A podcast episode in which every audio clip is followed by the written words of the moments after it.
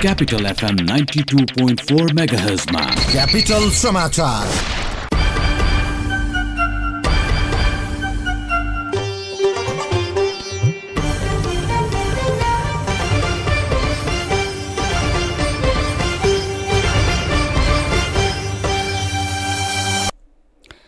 नमस्कार बिहान छ बजेको क्यापिटल समाचारमा यहाँलाई स्वागत छ उपस्थित छु मिना सुरुमा मुख्य समाचारका शीर्षकहरू राष्ट्रपति भण्डारीद्वारा प्रदेश एक कर्णाली र सुदूरपश्चिम प्रदेशमा नयाँ प्रदेश प्रमुख नियुक्त बुटोलको मोतीपुर घटनाका मृतक परिवारलाई राहत स्वरूप साढे पाँच लाख रुपियाँ प्रदान गर्ने सरकारको निर्णय प्रधान न्यायाधीश जबरा विरुद्धको आन्दोलनमा साथ दिन सेवाग्राहीलाई नेपाल बारको आग्रह न्यायाधीशहरूद्वारा बन्दी प्रत्यक्षीकरण बाहेकका इजलास बहिष्कार राष्ट्रपति प्रणाली लागू नभएसम्म सरकार स्थिर बन्न नसक्ने पूर्व प्रधानमन्त्री भट्टराईको दावी समन्वय समितिले सरकारको काममा हस्तक्षेप नगर्ने कंग्रेस वरिष्ठ नेता पौडेलको भनाई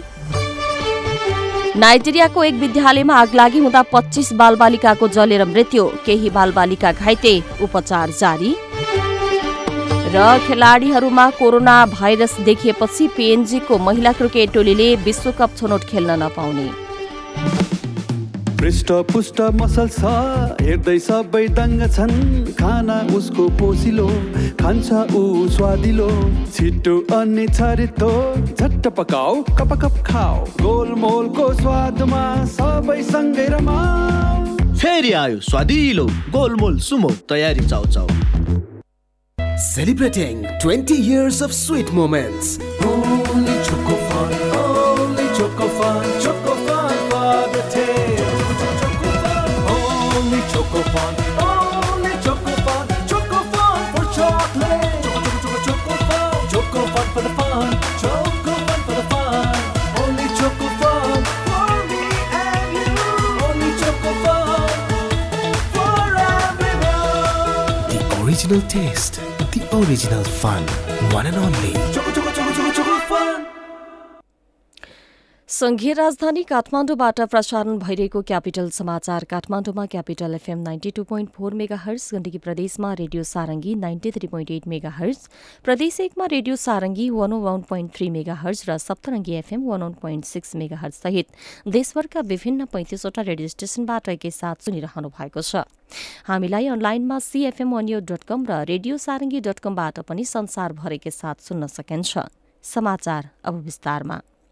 प्रदेश एक कर्णाली र सुदूरपश्चिम प्रदेशमा नयाँ प्रदेश प्रमुख नियुक्त भएका छन् राष्ट्रपति विद्यादेवी भण्डारीले मन्त्री परिषदको सिफारिसमा प्रदेश एकमा तेह्र थुम्का परशुराम खापुङ कर्णाली प्रदेशमा बाँकेका तिलक परिया र सुदूरपश्चिम प्रदेशमा बाजुराका देवराज जोशीलाई प्रदेश प्रमुखमा नियुक्त गर्नुभएको हो उनीहरूलाई संविधानको धारा एक सय त्रिसठीको उपधारा दुई बमोजिम प्रदेश प्रमुखमा नियुक्त गरिएको राष्ट्रपतिको कार्यालयले जनाएको छ हिजै राष्ट्रपति भण्डारीले प्रदेश एकका सोमनाथ अधिकारी प्यासी कर्णाली प्रदेशका गोविन्द प्रसाद कलौनी र सुदूरपश्चिम प्रदेशका प्रदेश प्रमुख गंगा प्रसाद यादवलाई पदमुक्त गर्नुभएको थियो यसै गरी सरकारले बुटवलको मोतीपुर औद्योगिक करिडोर घटनाका मृतक परिवारलाई राहत उपलब्ध गराउने निर्णय गरेको छ चौबिस असोजमा एक समूहले बुटवलमा निर्माणाधीन मोतीपुर औद्योगिक क्षेत्रको जग्गा अतिक्रमण गर्न खोज्दा स्थानीय प्रशासनले हस्तक्षेप गरेको थियो सुरक्षाकर्मीको गोली लागेर चारजनाको ज्यान गएको थियो भने दुई दर्जन बढी घाइते भएका थिए यसअघि प्रदेश सरकारले मोतीपुर घटनाका मृतकका परिवारलाई जनही एक लाख रुपैयाँ सहयोग उपलब्ध गराउने निर्णय गरेको थियो हिजो बसेको मन्त्री परिषद बैठकको निर्णय सार्वजनिक गर्दै संचार तथा सूचना प्रविधि मन्त्री एवं सरकारका प्रवक्ता ज्ञानेन्द्र बहादुर कार्कीले सरकारले बेमौसमी वर्षाबाट बाली नालीमा भएको क्षतिको राहत उपलब्ध गराउने सम्बन्धमा कार्यदलले पेश गरेको कार्यविधि स्वीकृत गर्ने निर्णय गरेको बताउनु भएको छ उहाँले कुस्मामा चार सय केबी सबस्टेसन र जुम्ला सबस्टेसनका लागि जग्गा प्राप्ति गर्न स्वीकृत दिने त्यसै गरी नेपाल कृषि तथा वन सेवा समूह समूहीकरणतर्फ राजपत्राङ्कित विशिष्ट श्रेणीको पदमा श्री निरु दाहाल पाण्डेलाई बढुवा गर्ने कृतिपुर नगरपालिका र वाई वाइ स्थित हु हाङ सहर बीच भगिनी सम्बन्ध कायम गर्न स्वीकृति दिने निर्णय पनि गरेको छ प्रवक्ता कार्कीले लोकसेवा आयोगको सिफारिस बमोजिम विभिन्न सेवाका राजपत्राङ्कित प्रथम श्रेणीका पदमा नियुक्त गर्ने विश्व स्वास्थ्य संगठन डब्लुएचओको जेनेभामा सञ्चालन हुने special session of the world health कार्यक्रममा सहभागी हुन स्वीकृति दिने निर्णय पनि गरेको उहाँले बताउनु भएको छ मन्त्री कार्कीले खोप लगाउन योग्य बालबालिकादेखि वृद्धसम्म सबैलाई खोप लगाउने सरकारको नीति रहेको पनि बताउनु भएको छ सरकारले साठी लाख डोज फाइजरको खोप खरिदका लागि स्वीकृति दिने पनि निर्णय गरेको छ स्वास्थ्य तथा जनसङ्ख्या मन्त्रालयले साठी लाख नौ सय डोज फाइजर खोप खरिदका लागि गरेको प्रस्तावलाई मन्त्री परिषद बैठकले स्वीकृति दिने निर्णय गरेसँगै खोप ल्याउने बाटो खुल्ला भएको छ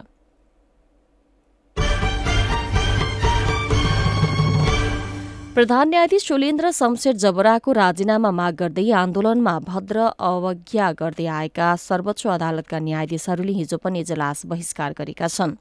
एउटा इजलासमा बन्दी प्रत्यक्षीकरणको रिट हेरे पनि अन्य न्यायाधीशहरूले इजलासमा बस्न इन्कार गरेका हुन् छलफलमा न्यायाधीशहरूले बन्दी प्रत्यक्षीकरणका रेट हेर्ने र प्रधान न्यायाधीशसँग इजलास सेयर नगर्ने निर्णय गरेका थिए प्रधान न्यायाधीशले हिजो आफूसहितका दस इजलास गठन गर्नुभएको थियो यसअघि बन्दी प्रत्यक्षीकरणका मुद्दा मात्र पेशीमा चढाउने गरिएकोमा हिजोदेखि सबै खाले मुद्दाको पेशी तोकिएको छ न्यायाधीश बहादुरका केसी र मनोज शर्माको इजलास बसेर बन्दी प्रत्यक्षीकरणको रेट हेरे पनि सो इजलासमा तोकिएका अन्य मुद्दामा सुनवाई भने हुन सकेको छैन सर्वोच्च अदालतको पेशी सूचीमा अन्य मुद्दा हेर्न नभ्याइनेमा राखिएको छ प्रधान न्यायाधीश जबराले भने एकल इजलासमा बसेर मुद्दाको सुनवाई गर्नुभएको छ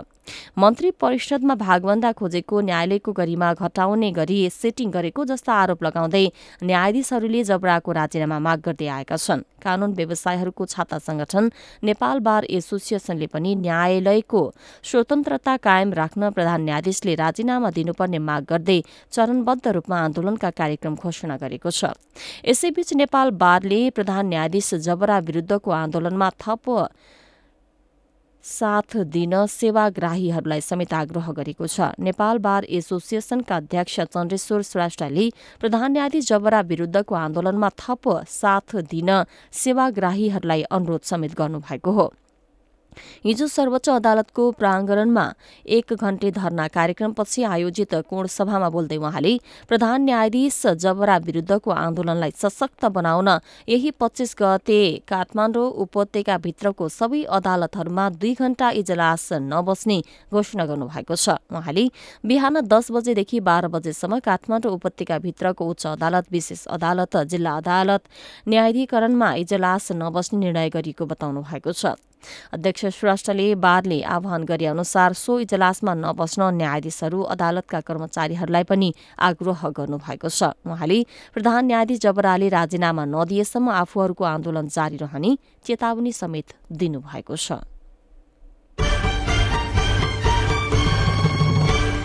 जनता समाजवादी पार्टीका राष्ट्रिय परिषद अध्यक्ष डाक्टर बाबुराम भट्टराईले प्रत्यक्ष निर्वाचित कार्यकारी राष्ट्रपति प्रणाली लागू नभएसम्म देशमा स्थिर सरकार बन्न नसक्ने बताउनु भएको छ गोर्खाको शहीद लखन गाउँपालिकाको घैरुङमा हिजो आयोजित जन भेटघाट कार्यक्रममा डाक्टर भट्टराईले अहिलेको शासन प्रणालीले देशमा जति सरकार बने पनि स्थिर बन्न नसक्ने बताउनु भएको छ अहिले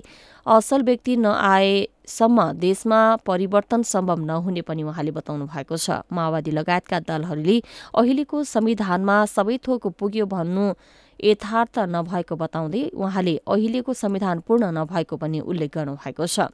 अहिलेको नेपालको संहिता आफूहरूले खोजेको जस्तो संहिता नभएको पनि अध्यक्ष भट्टराईको भनाइ छ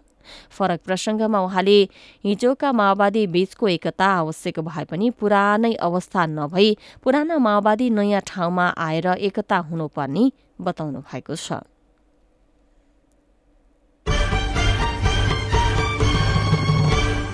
नेपाली कंग्रेसका वरिष्ठ नेता तथा पाँच दलीय गठबन्धन समन्वय समितिका संयोजक रामचन्द्र पौडेलले समन्वय समितिले सरकारको काममा कुनै पनि प्रकारको हस्तक्षेप नगर्ने बताउनु भएको छ वरिष्ठ नेता पौडेलले सरकार जनता र संसदप्रति उत्तरदायी निर्वाचित संस्था भएको उल्लेख गर्दै पाँच दलीय गठबन्धन समन्वय समितिले सरकारको कुनै पनि कार्यमा हस्तक्षेप नगर्ने प्रश्न पार्नु भएको छ वर्तमान राजनीतिक व्यवस्थालाई सुनिश्चित गर्न र लोकतन्त्रलाई सुनिश्चित गर्नुपर्ने आवश्यकता औलाउँदै उहाँले त्यसको समन्वय गर्नका लागि समन्वय समिति बनाइएको बताउनुभयो उहाँले यस समन्वय समितिलाई कसैले राजनीतिक हतियारको रूपमा प्रयोग नगर्ने पनि बताउनु भएको छ समन्वय समितिको काम व्यवस्थामाथि आइपर्ने समस्याहरूको बारेमा पाँच दलीय गठबन्धनलाई सजग राख्दै गठबन्धनलाई संगठित राख्नु र समझदारी कायम राख्नु रहेको उहाँले उल्लेख गर्नुभएको छ उहाँले पाँच दलीय गठबन्धन समन्वय समितिको संयोजकको रूपमा आफू रहे पनि नेपाली कंग्रेसभित्रको आन्तरिक राजनीतिमा सभापति शेरबहादुर देउबासँगको लड़ाई भने कायमी रहेको बताउनु भएको छ समग्र व्यवस्थाको हित रक्षाको निम्ति एकै ठाउँ एउटै सोचाइ र सहयोगात्मक सम्बन्ध भए पनि पार्टीभित्रको आन्तरिक लोकतान्त्रिक प्रतिस्पर्धा भने जहाँको त्यही रहेको उहाँले प्रस्ट्याउनु भएको छ आगामी महाधिवेशनमा खुल्लम खुल्ला लोकतान्त्रिक प्रतिस्पर्धा हुने पनि उहाँको भनाइ छ वरिष्ठ नेता पौडेलले समन्वय समितिमा देशमा हाल देखा परेका संकट र संकट समाधानका निम्ति गठबन्धनले अपनाउनुपर्ने सावधानी र सजगताको सम्बन्धमा छलफल गरिने पनि बताउनु भएको छ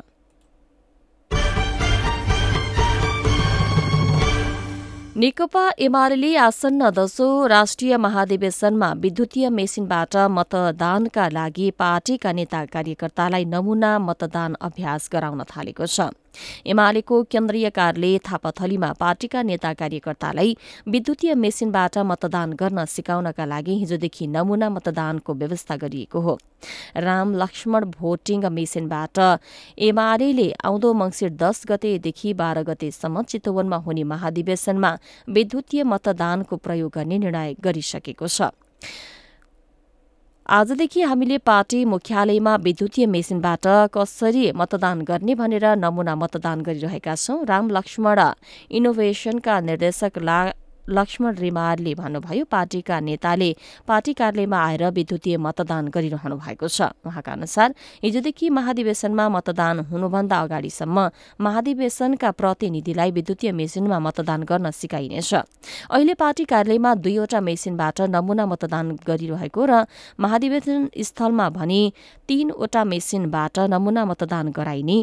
उहाँले बताउनु भएको छ एमालेको नवौं राष्ट्रिय महाधिवेशनमा विद्युतीय मेसिन प्रयोग गरेर मतदान गर्ने भने पनि आन्तरिक विवादका कारण अन्तिम समयमा आएर प्रयोग गरिएको थिएन यसपटक एमाले महाधिवेशनमा चुनावका लागि विद्युतीय मेसिन प्रयोग गर्ने भनेर राम लक्ष्मण इनोभेसनसँग सम्झौता गरिसकेको छ निर्देशक रिमालले सबै प्रतिनिधिलाई एक पटक विद्युतीय मेसिनमा नमुना मतदान गराउने बताउनु भएको छ विद्युतीय मतदानका लागि राम लक्ष्मण इनोभेसनले एक सयवटा विद्युतीय मेसिन राख्ने तयारी गरेको जनाएको छ एक मेसिनमा दुईजनाले मतदान गर्ने व्यवस्था मिलाइनेछ एमालेको महाधिवेशनमा दुई सय पच्चिस केन्द्रीय सदस्य अनुशासन र लेखा आयोगमा पन्ध्र पन्ध्रजना गरी कुल दुई सय पचपन्न पदका लागि चुनाव हुनेछ निर्देशक रेमालले एकजना प्रतिनिधिलाई आधा घण्टामा मतदान मतदान सक्ने गरी व्यवस्था गरिएको बताउनु भएको छ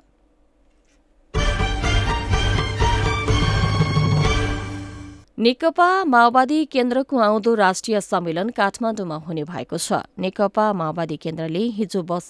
माओवादीको हिजो बसेको केन्द्रीय स्थायी कमिटी बैठकले पार्टीको राष्ट्रिय महाधिवेशन काठमाडौँमा गर्ने निर्णय गरेको छ माओवादी केन्द्रले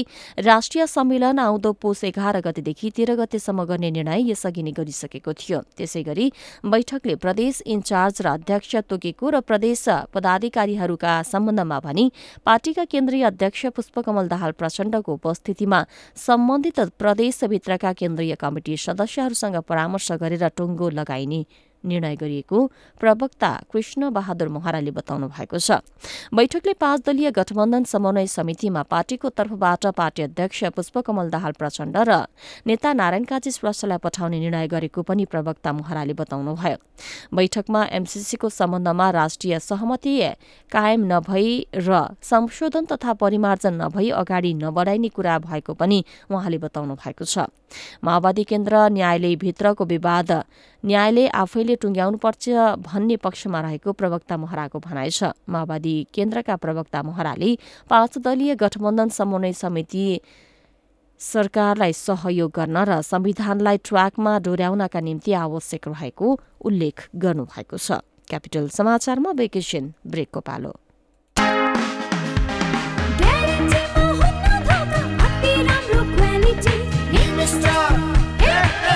Stop!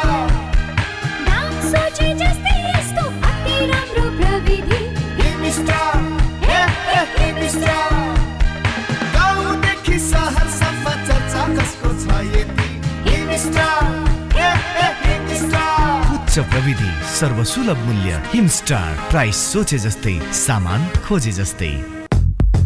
Sri College of Management announces globally recognized professional qualification degree.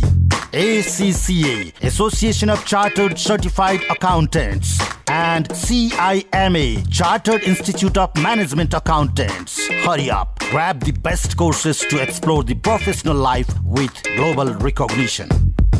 For further details, please contact us at Sri College of Management, Alok Nagar Gate, opposite to Shantinagar Gate. Phone number 014106939,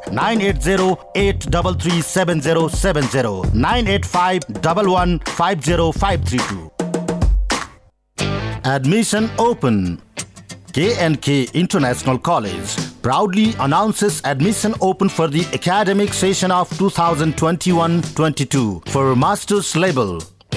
Masters in Gender Studies, Masters in Clinical Psychology, Masters in Rural Development Studies, and Masters in Business Studies. For further inquiry, call us at 4474557449751 KNK International College, New Baneshwar, Kathmandu, where students learn to plan, participate, and lead.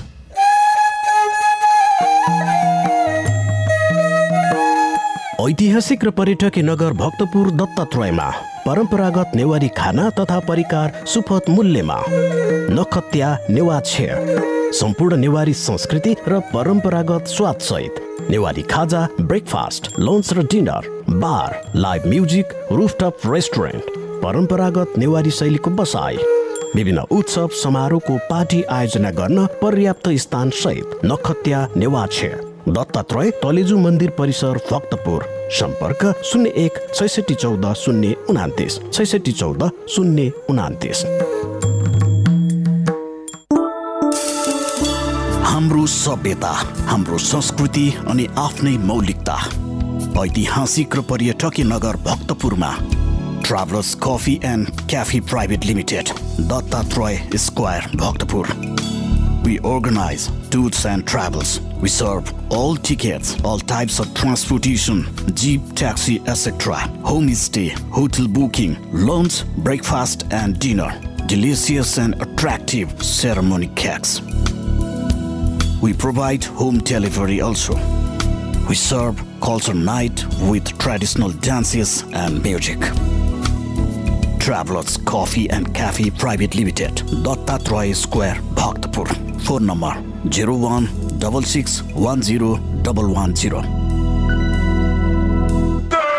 Study in Japan, USA, Canada, and UK.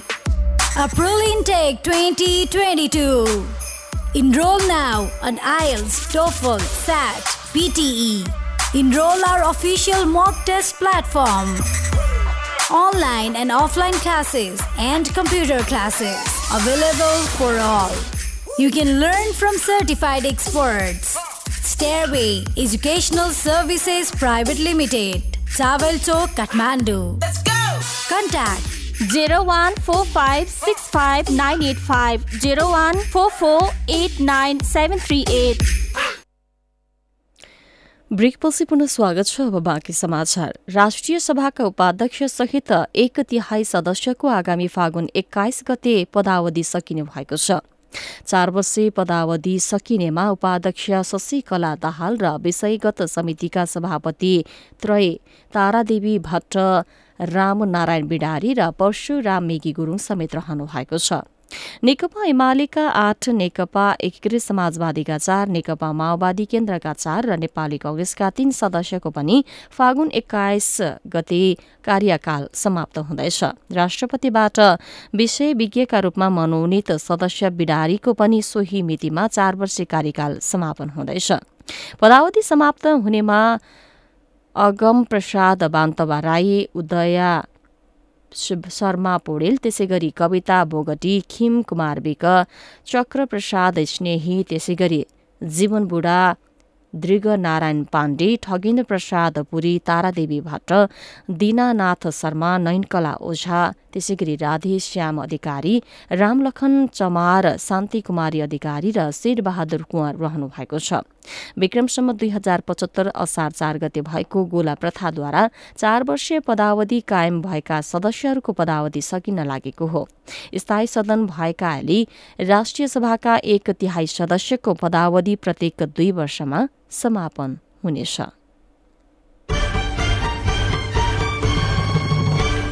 राष्ट्रिय जनगणना दुई हजार अठहत्तर अन्तर्गत आजदेखि मूल गणना हुने भएको छ नौ मङ्सिरसम्म हुने जनगणनाका लागि तयारी पूरा भएको तथ्याङ्क विभागका महानिर्देशक लेबिन लाल श्रेष्ठले जानकारी दिनुभएको छ मूल गणनाका लागि चालिस हजार गणक र आठ हजार सोह्रजना सुपरिवेक्षक खटाइने भएको छ नेपालमा हरेक दस दस वर्षमा एक पटक राष्ट्रिय जनगणना हुने गरेको छ यसअघि तीस भदौबाट शुरू भएको सूचीकरण अठार असोजसम्म चलेको थियो छुटेका व्यक्ति तथा परिवारले केन्द्रीय तथ्याङ्क विभागमा सम्पर्क गरी टिपाउन सक्नेछन् तथ्याङ्क विभागले यसअघि असार आठ गतेदेखि जनगणना सुरु गर्ने तयारी गरेको थियो तर कोरोना भाइरस संक्रमणको दोस्रो लहर फैलिएपछि जनगणना स्थगित गरिएको थियो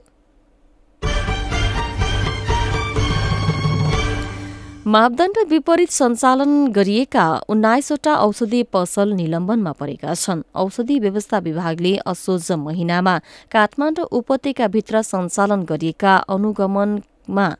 उन्नाइसवटा औषधि पसललाई निलम्बन गर्दै कार्यवाही गरेको छ विभागका महानिर्देशक नारायण प्रसाद ढकालले औषधि ऐन दुई हजार पैँतिसको दफा बीसको उपदफा चार क बमोजिम सो पसलहरूलाई चारदेखि पन्ध्र दिनसम्म निलम्बन गरिएको जानकारी दिनुभयो उहाँका अनुसार औषधि पसलको अनुगमनका क्रममा अधिकांश पसलले अनुमति बिना नै सञ्चालन गरेको तथा केहीमा म्याद सकिएको औषधि भेटिएपछि कार्यवाही गरिएको छ औषधि विक्रेता तथा वितरक निर्देशकले औषधि पसल तथा फार्मेसी औषधि व्यवस्था विभागमा दर्ता गराएर मात्रै सञ्चालन गर्नुपर्ने प्रावधान रहेको छ विभागले लोक्सिभेट फर्मा कोटेश्वरलाई पन्ध्र दिन निलम्बन गरेको छ यस्तै Gandhi Manahara community health centre Kageshwari मनहरालाई त्यसै गरी सपना तीर्थ फार्मेसी टोखा र प्राकृतिक बाइपास फार्मेसीलाई पन्ध्र चौध चौध दिन र झोराली फर्मे फार्मेसी टोखा इमर्जेन्सी मेडिकल हललाई दस दस दिन निलम्बन गरेको जनाइएको छ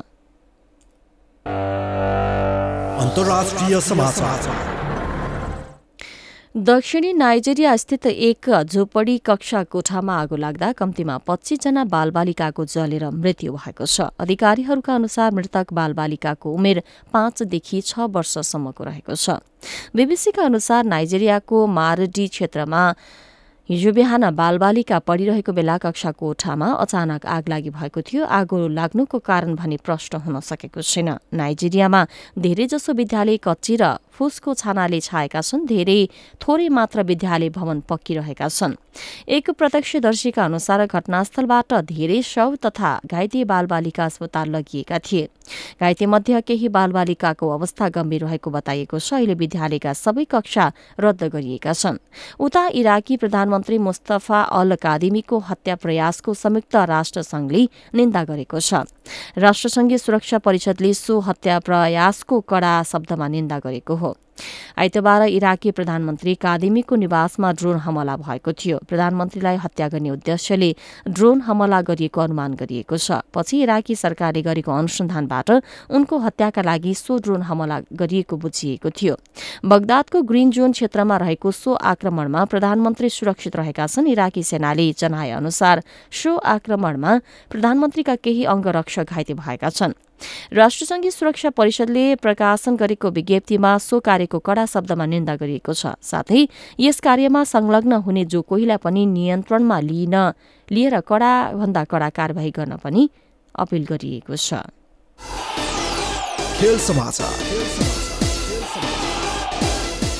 र खेलाड़ीहरूमा कोभिड नाइन्टिन देखिएपछि पपुवा न्युगिने पिएनजीले आइसिसी महिला विश्वकप विश्वकप छनौट नखेल्ने भएको छ नोभेम्बर एक्काइस तारिकबाट जिम्बावेमा हुन लागेको छनौटमा पीएनजी बाहिरिएको हो नोभेम्बर छ तारिकमा छनौटका लागि प्रस्थान गर्ने योजना सहित खेलाड़ीहरू अक्टोबर तीसमा क्वारेन्टिनमा बस्न बाध्य भएका थिए तर पीसीआर परीक्षणमा कतिपय खेलाड़ीहरूलाई कोभिड नाइन्टिन पोजिटिभ देखिएपछि पीएनजीले प्रतियोगिताबाट बाहिरन बाध्य भएको हो खेलाड़ीहरूमा कोभिड नाइन्टिन पोजिटिभ देखिएपछि प्रतियोगिताका लागि पर्याप्त खेलाड़ी नभएको पिएनजीले जनाएको छ विश्वकप छनौटको समूह एमा पिएनजीले आयरल्याण्ड नेदरल्याण्ड श्रीलंका र वेस्ट इन्डिज विरूद्ध खेल्ने तय भएको थियो छनौटको समूह बीमा बंगलादेश पाकिस्तान थाइल्याण्ड अमेरिका र जिम्बावे रहेको जनाइएको छ खेल समाचारसँगै बिहान छ बजेको क्यापिटल समाचार सकियो अन्त्यमा मुख्य समाचारका शीर्षकहरू राष्ट्रपति भण्डारीद्वारा प्रदेश एक कर्णाली र सुदूरपश्चिम प्रदेशमा नयाँ प्रदेश प्रमुख नियुक्त बुटवलको मोतीपुर घटनाका मृतक परिवारलाई राहत स्वरूप साढे पाँच लाख प्रदान गर्ने सरकारको निर्णय प्रधान न्यायाधीश जबरा विरुद्धको आन्दोलनमा साथ दिन सेवाग्राहीलाई नेपाल बारको आग्रह न्यायाधीशहरूद्वारा बन्दी प्रतीक्षीकरण बाहेक इजलास बहिष्कार राष्ट्रपतीय प्रणाली लागू नभएसम्म सरकार स्थिर बन्न नसक्ने पूर्व प्रधानमन्त्री भट्टराईको दावी समन्वय समितिले सरकारको काममा हस्तक्षेप नगर्ने कंग्रेस वरिष्ठ नेता पौडेलको भनाई नाइजेरियाको एक विद्यालयमा आग लागि हुँदा पच्चिस बालबालिकाको जलेर मृत्यु केही बालबालिका घाइते उपचार जारी र खेलाडीहरूमा कोरोना संक्रमण देखिएपछि पीएनजीको महिला क्रिकेट टोलीले विश्वकप छनौट खेल्न नपाउने हवस् त बिहान छ बजेको क्यापिटल समाचार सकियो हामी नौ बजेहरूको समाचारका साथ उपस्थित हुनेछौँ अहिलेलाई मिना बिदा हुन्छु नमस्कार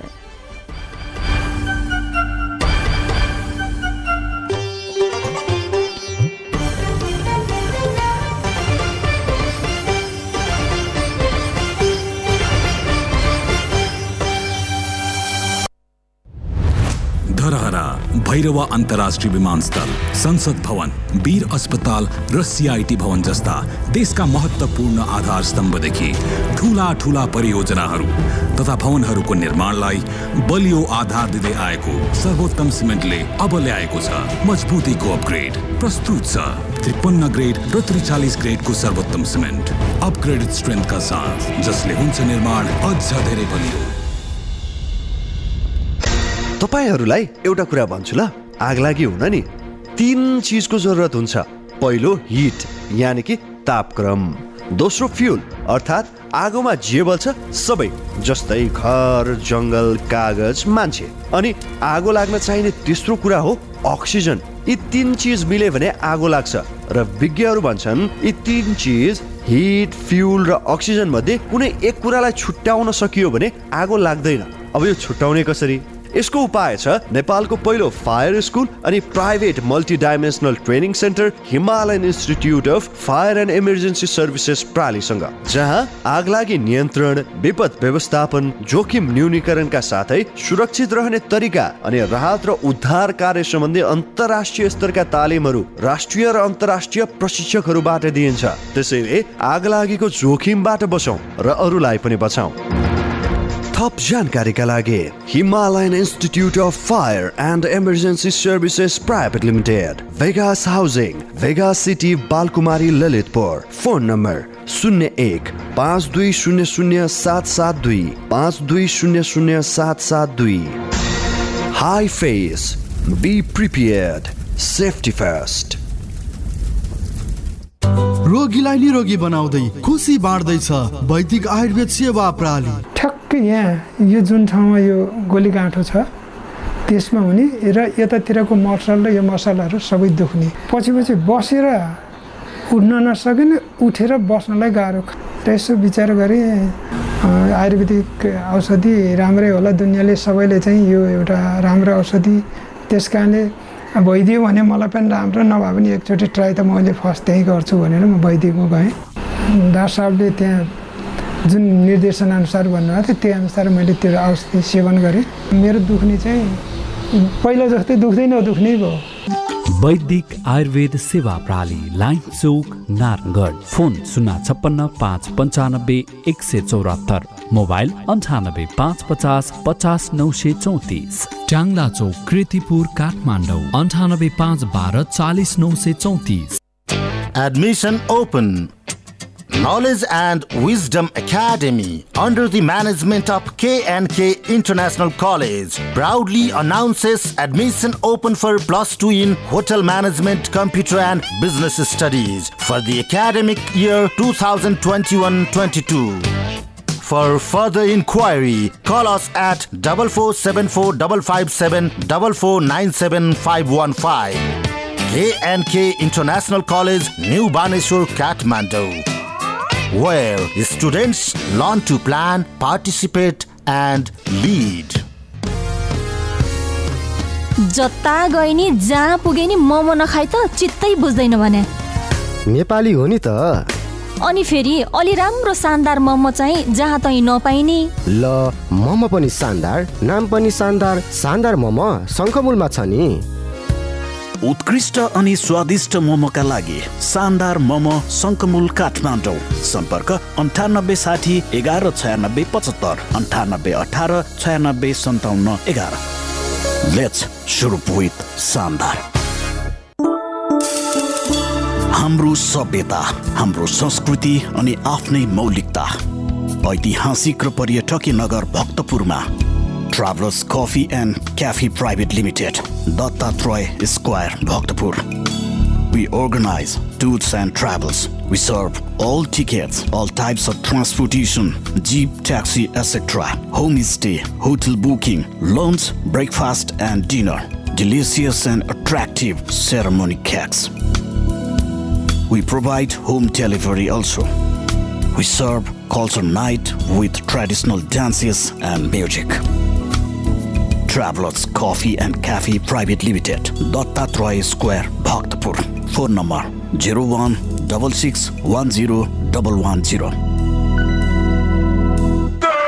Study in Japan, USA, Canada, and UK. April intake 2022. Enroll now on IELTS, TOEFL, SAT, PTE. Enroll our official mock test platform online and offline classes and computer classes available for all. You can learn from certified experts. Stairway Educational Services Private Limited, Tawel Chowk, Kathmandu. Let's go! Contact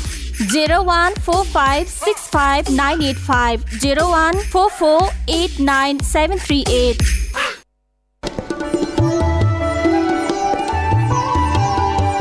नेपालीहरूको महान चाड शुभ विजया दशमी शुभ दीपावली तथा छठ पर्वको अवसरमा हाम्रा सम्पूर्ण सेवाग्राही ग्राहकवर्ग शुभचिन्तक तथा समस्त नेपाली जनप्रति कृषि विकास ब्याङ्क लिमिटेड मङ्गलमय शुभकामना व्यक्त गर्दछ कृषि विकास ब्याङ्क लिमिटेडमा अनलाइनबाट खाता खोल्दा पाउनुहोस् फाइभ इन वान सुविधा इन्टरनेट ब्याङ्किङ मेरो share demat account CRN customer relation number र भिजा डेबिट कार्ड थप जानकारीको लागि नजिकैको शाखामा सम्पर्क राख्नुहोस् विस्तृत जानकारीका लागि आजै ADBL dot GOV dot NP search गरौँ र आफूले चाहेको खाता शून्य मौजातमा तुरुन्तै खोलौँ सम्पूर्ण सुविधा सहितको तपाईँ हाम्रो घर आँगनको बैङ्क कृषि विकास बैङ्क हे बाबा हेर त हेर कृषि विकास बैङ्कको सेवा Gorkha watch Not just a time, it's tells a story. And the species occasion of Dasai and Tiyar, cashback offer rupees 500 to 3500. Free name engraving, free delivery, international delivery. Hurry up, stock limited. Gurkha Watch, New Road, opposite to Nobil Bank. phone number 9813117872 01534861 gurkha wat not just a time it tells a story capital, fm 92.4 saint person to use, use.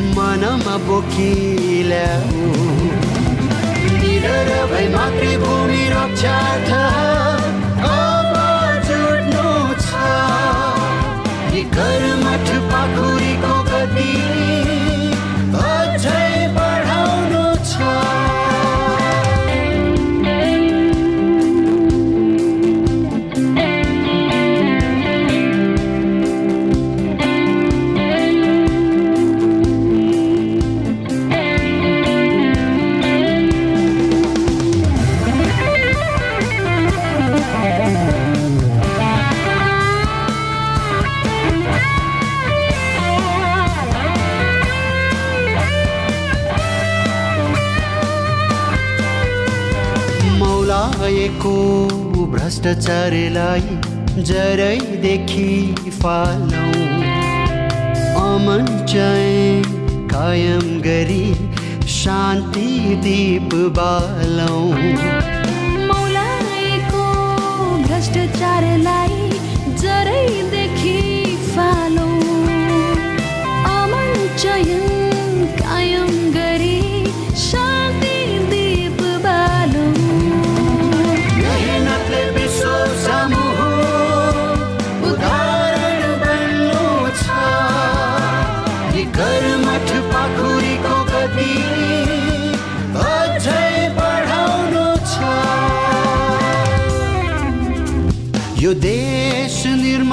सङ्कल्प हामीले लिनु छ यी कर्मठ पाखुरीको गति अझै बढाउनु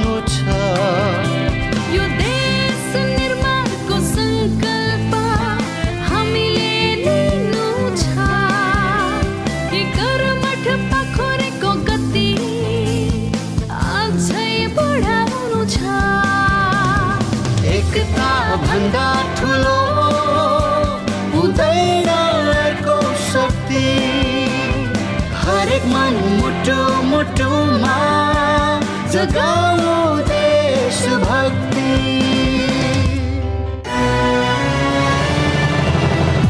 तपाईँ सुन्दै हुनुहुन्छ capital FM ninety two point four mega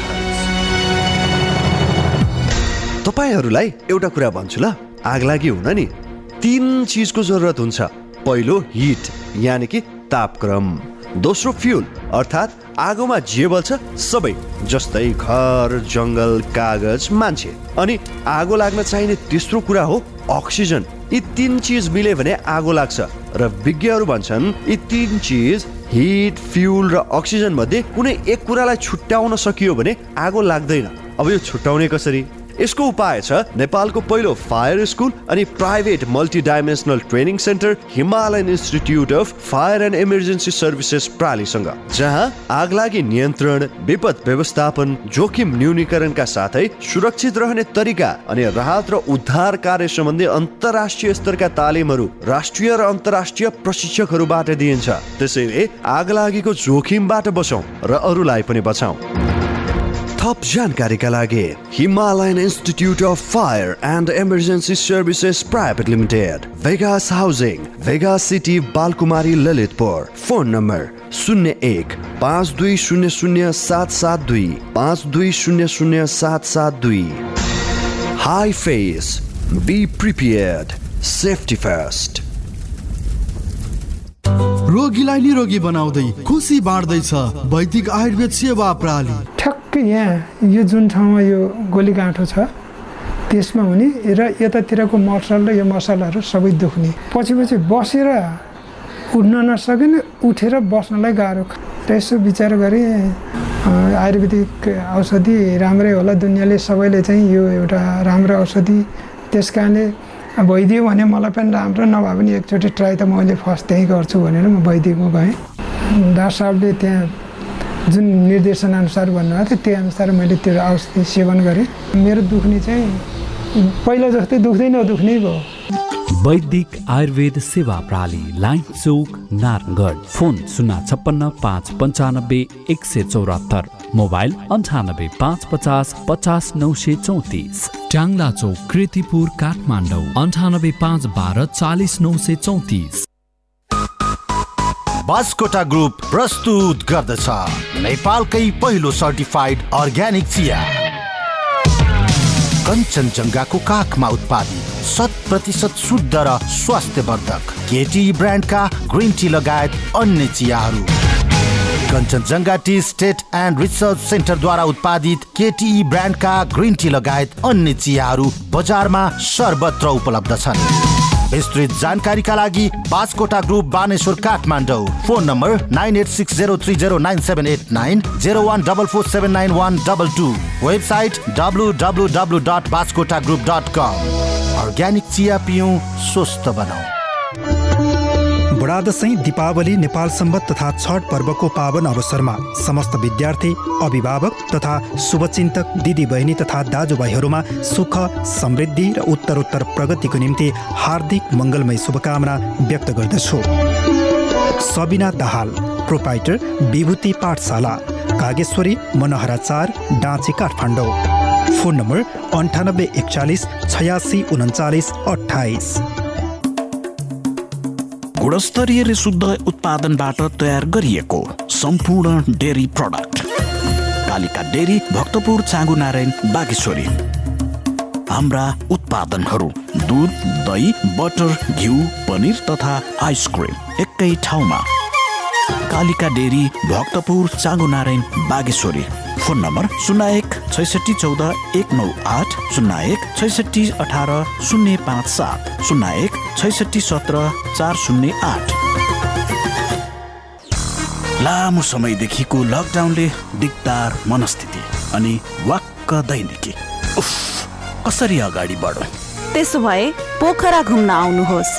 स्वागत छ हामी पुनः सेवाको पर्खाइमा छौँ hotel tulip Pokhara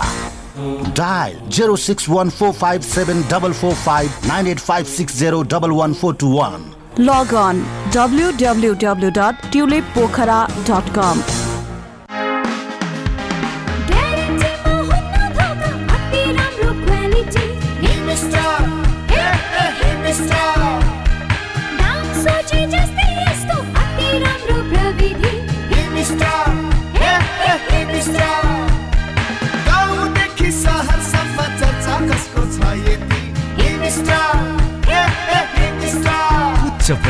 सर्वसुलभ मूल्य हिमस्टार प्राइस सोचे जस्तै सामान खोजे जस्तै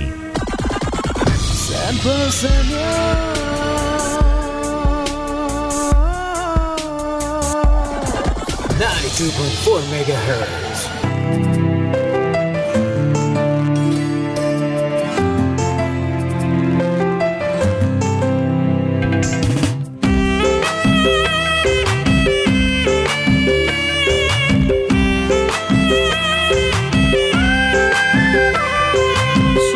श्वास श्वासमा जगाऊ भक्ति भावना शब्द मा करो मातृभूमि वंदना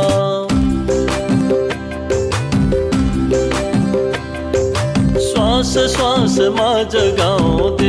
भक्ति भावना शब्द मा करो मातृभूमि वंदना हृदय गुन्जियो सब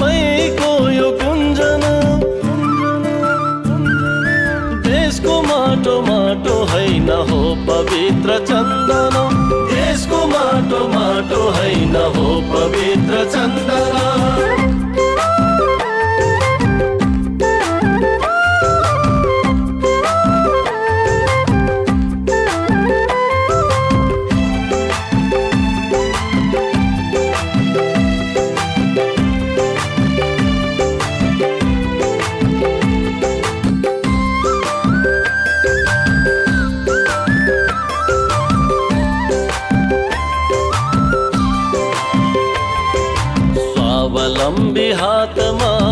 सृजनाको साँचो छ सबै सँगै बस्न सक्ने चौतारीको खाँचो छ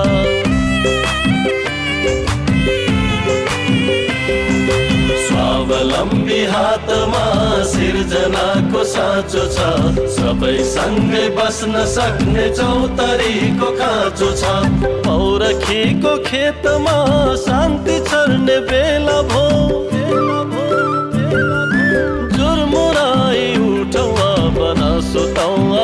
बेला भो जुर मुराई उठाउ अब नसुताउ बेला भो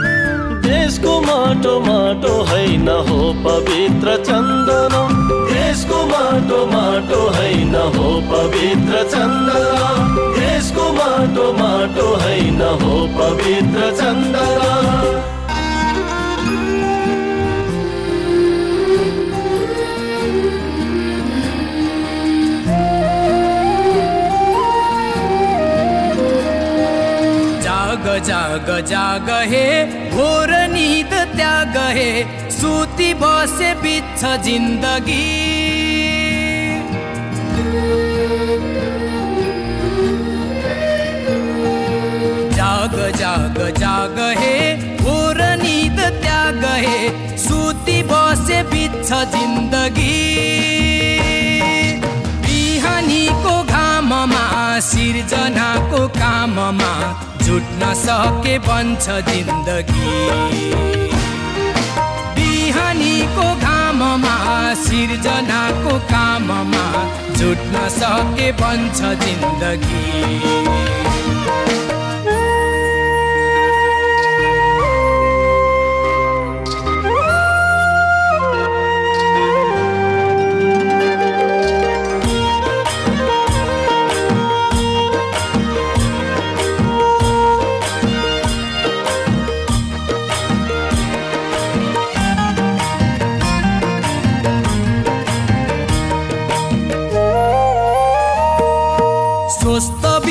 छर्नु थियो सिर्जनाले भर्नु थियो देशको विकास गर्नु थियो देशकै निम्ति मर्नु थियो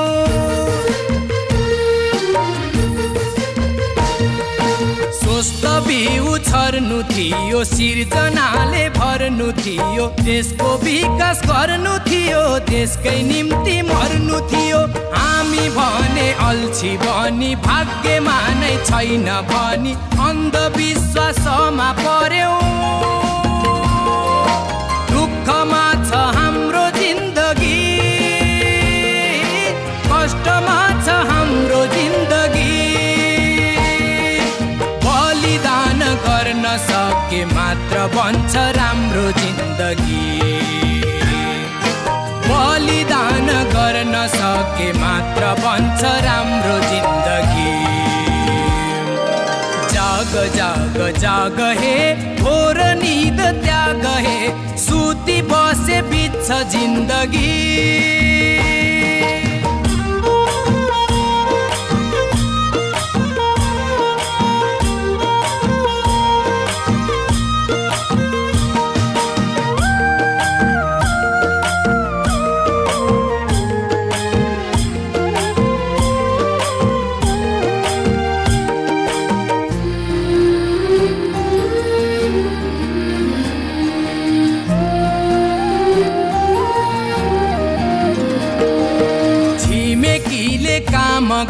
उन्नति उन्नति तमाम गरे खल्ती भरी दाम भरे विश्वभरि नाम छरे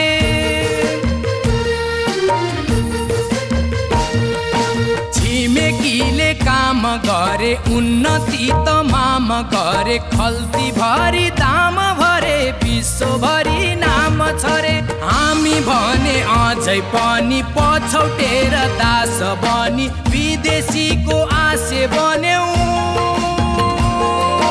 दुःखमा छ हाम्रो जिन्दगी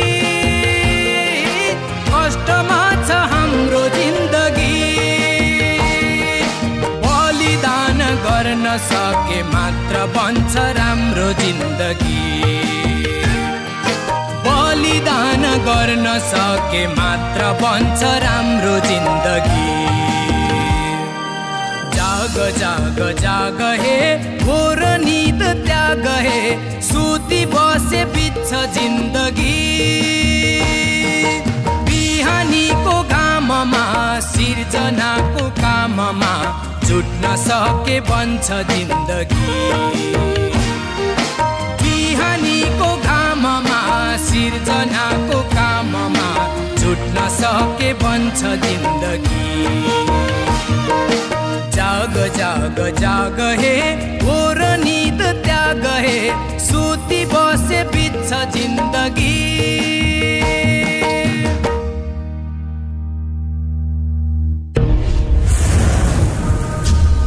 बासी गलेका झिङ्गा भन्किएका र कृत्रिम रङ प्रयोग गरिएका खानेकुरा नखाऊ सामाजिक सचेतनाका लागि Capital FM 92.4 megahertz.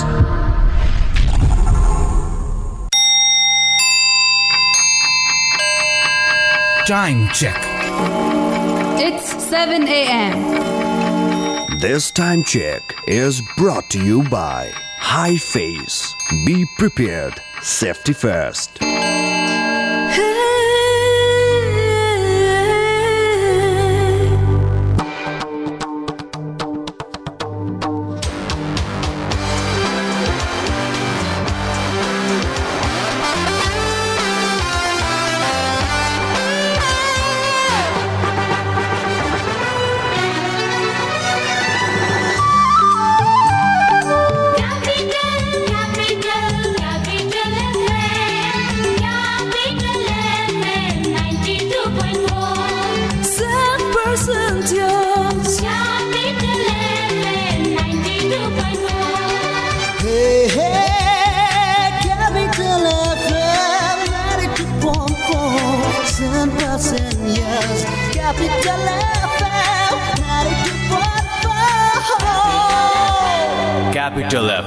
92.4 Saint Percentios मित्रता सद्भाव र संस्कृतिको पुल कार्यक्रम हिमाल वारिपारी क्यापिटल मिडिया ग्रुपको विशेष प्रस्तुति कार्यक्रम हिमाल वारिपारी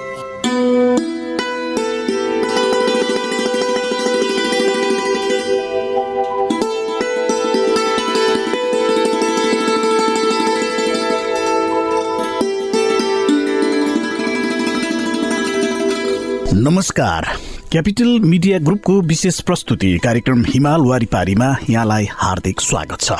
म पिमल थापा यो कार्यक्रम तपाईँले यति बेला हाम्रो केन्द्रीय studio capital FM ninety two point four mega हर्चबाट काठमाडौँ र आसपासका जिल्लामा सुनिरहनु भएको छ भने पूर्वाञ्चलमा radio Sarangi one one point three megahertz Morang अनि पश्चिमाञ्चलमा radio Sarangi ninety three point eight megahertz पोखराबाट एकैपटक सुनिरहनु भएको छ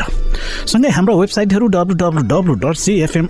dot com र W W W dot radio Sarangi dot com मार्फत पनि संसारभर तपाईँले हामीलाई एकैपटक सुन्न सक्नुहुनेछ कार्यक्रम हिमाल वारिपारीका हरेक श्रृङ्खलामा हामी हाम्रो छिमेकी मित्र राष्ट्र चीन र नेपाल बीचको मैत्रीपूर्ण सम्बन्धका विविध पक्षहरूका बारेमा सामग्री प्रस्तुत गर्दै आइरहेको छ नेपाल र चीन बीचको सुखद सम्बन्धलाई झल्काउने गतिविधिहरू र नेपाल र चीन बीचको आर्थिक सामाजिक तथा सांस्कृतिक सम्बन्ध एवं चीनका विषयमा विविध जानकारीमूलक सामग्री विषयवस्तुहरू कार्यक्रममा प्रस्तुत गर्दछौँ श्रोता कार्यक्रमको सुरुवात गरौँ चिनिया भाषाको यो एउटा गीतबाट 祖国博几，祖国基，祖朋友腊月不见正月朋友哎。见过元宵节，朋友哎。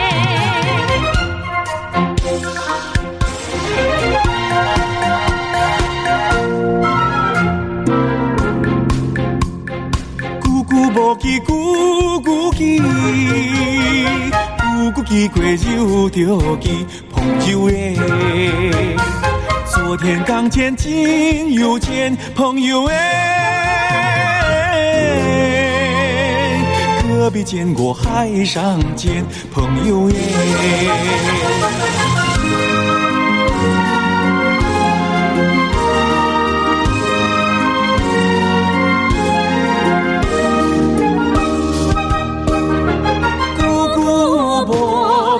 鼓鼓起，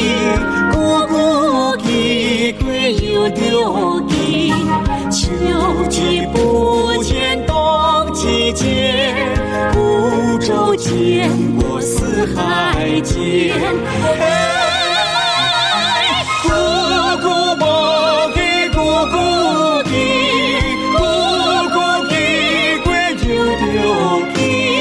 秋不。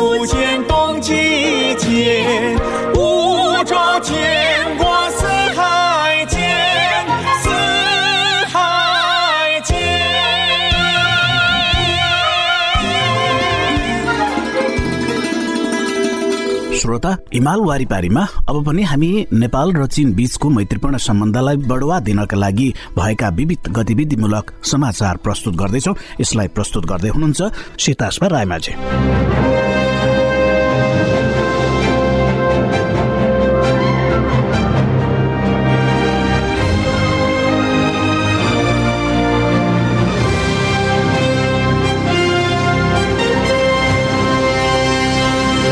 एसिया प्रशान्त आर्थिक सहयोग सङ्गठन अर्थात् एपेकले आठ तारिक एक विश्लेषण प्रतिवेदन सार्वजनिक गरे अनुसार एपेकका सदस्य मुलुकको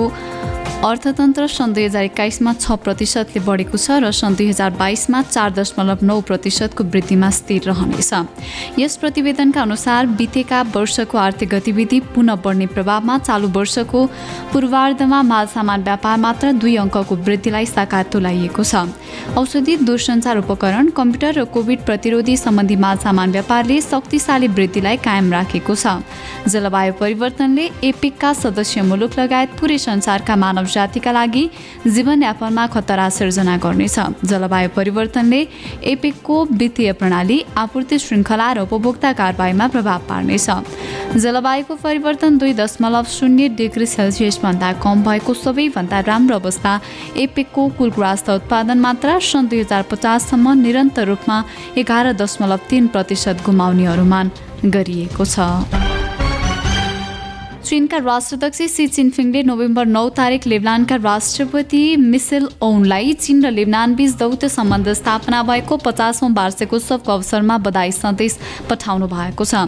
बधाई सन्देशमा राष्ट्रध्यक्ष सी चिनफिङले चीन र बीचको सम्बन्धको विकासमा महत्व दिनुका साथै राष्ट्रपति वनसँग मिलेर दुई मुलुकको दौत्य सम्बन्धको स्थापनाको पचासौँ वार्षिक उत्सवको सुअवसरलाई दुई पक्षीय राजनैतिक पारस्परिक विश्वासलाई सुदृढ पार्ने तथा व्यावहारिक व्यापारिक सहयोगलाई सबल पार्ने आशा व्यक्त गर्नुभयो चीनले लेबनानको महामारी विरुद्ध अर्थतन्त्रको विकास सर्वसाधारणको जीवनको सुधारका लागि सहयोग र समर्थन गरेको पनि राष्ट्राध्यक्ष सीले औलाउनुभयो राष्ट्रपति ओनले चीनले लेबनानको सार्वभौमिकता स्वतन्त्रता र भूभागको अक्षुणतामा दिएको समर्थन र लेबनानको न्यायिक कार्यलाई दिएको समर्थन र लेबनानलाई कोरोना भाइरस महामारीको प्रतिरोध गर्न दिएको समर्थनप्रति लेबनान कृतज्ञ रहेको बताउनुभयो साथै उहाँले भुटान र चीनबीचको सहकार्य अझ बढ्ने अपेक्षा पनि भएको छ चीनले प्रस्तुत गरेको ग्लोबल विकास प्रस्ताव विश्वका लागि खुला भएको छ चीनले विश्वका विभिन्न मुलुकसँग साझा सम्झौता साझा निर्माण र साझा उपभोग्य भन्ने विचारधारा लिँदै बहुपक्षवादलाई वास्तविक व्यवहारमा उतार्नुका साथै मानव जातिको साझा भाग्य समुदायको निर्माणका लागि प्रयास गर्दै जाने आशा छ चिनिया परराष्ट्र मन्त्रालयका प्रवक्ता वाङ वनपिङले आठ तारिक नियमित पत्रकार सम्मेलनमा उक्त कुरा बताउनु भएको हो उहाँका अनुसार वर्तमान महामारी र अन्तर्राष्ट्रिय विकास कार्यका सामु लामो महामारी एक सय वर्षको परिवर्तन देखा परेको छ चिनिया राष्ट्राध्यक्ष सी चिनफिङले संयुक्त राष्ट्रसङ्घीय छयत्तरौँ महाधिवेशनको सामान्य बसमा ग्लोबल विकास प्रस्तावलाई औपचारिक प्रस्तुत गर्नुभएको थियो यस प्रस्तावले अन्तर्राष्ट्रिय विकास सहयोगका लागि रूपरेखा सिर्जना गर्दै ग्लोबल विकास कार्य र अन्तर्राष्ट्रिय सहयोगका लागि दिशा सिर्जना गरेको छ हालसम्म दर्जनौँ देश र अन्तर्राष्ट्रिय संस्थाहरूले उक्त प्रस्तावलाई समर्थन गर्ने अडान स्पष्ट व्यक्त गरेका छन् विभिन्न पक्षको सहमति भएको उक्त प्रस्तावबाट प्रतिबिम्बित भएको केन्द्रीय विकास विचारधाराले विकसन्नमुख मुलुकको विकास र साझा समृद्धिका लागि बलियो शक्ति सिर्जना गरेको छ भारतमा अफगानिस्तानका विषयमा हुन लागेको राष्ट्रिय सुरक्षा सल्लाहकार स्तरीय बैठकमा पाकिस्तानपछि अब चीनले पनि सहभागी हुन इन्कार गरेको छ इन्डियन एक्सप्रेसको एक समाचारमा स्रोतलाई उद्धृत गर्दै चीनले सहभागी हुन इन्कार गरेको जनाएको छ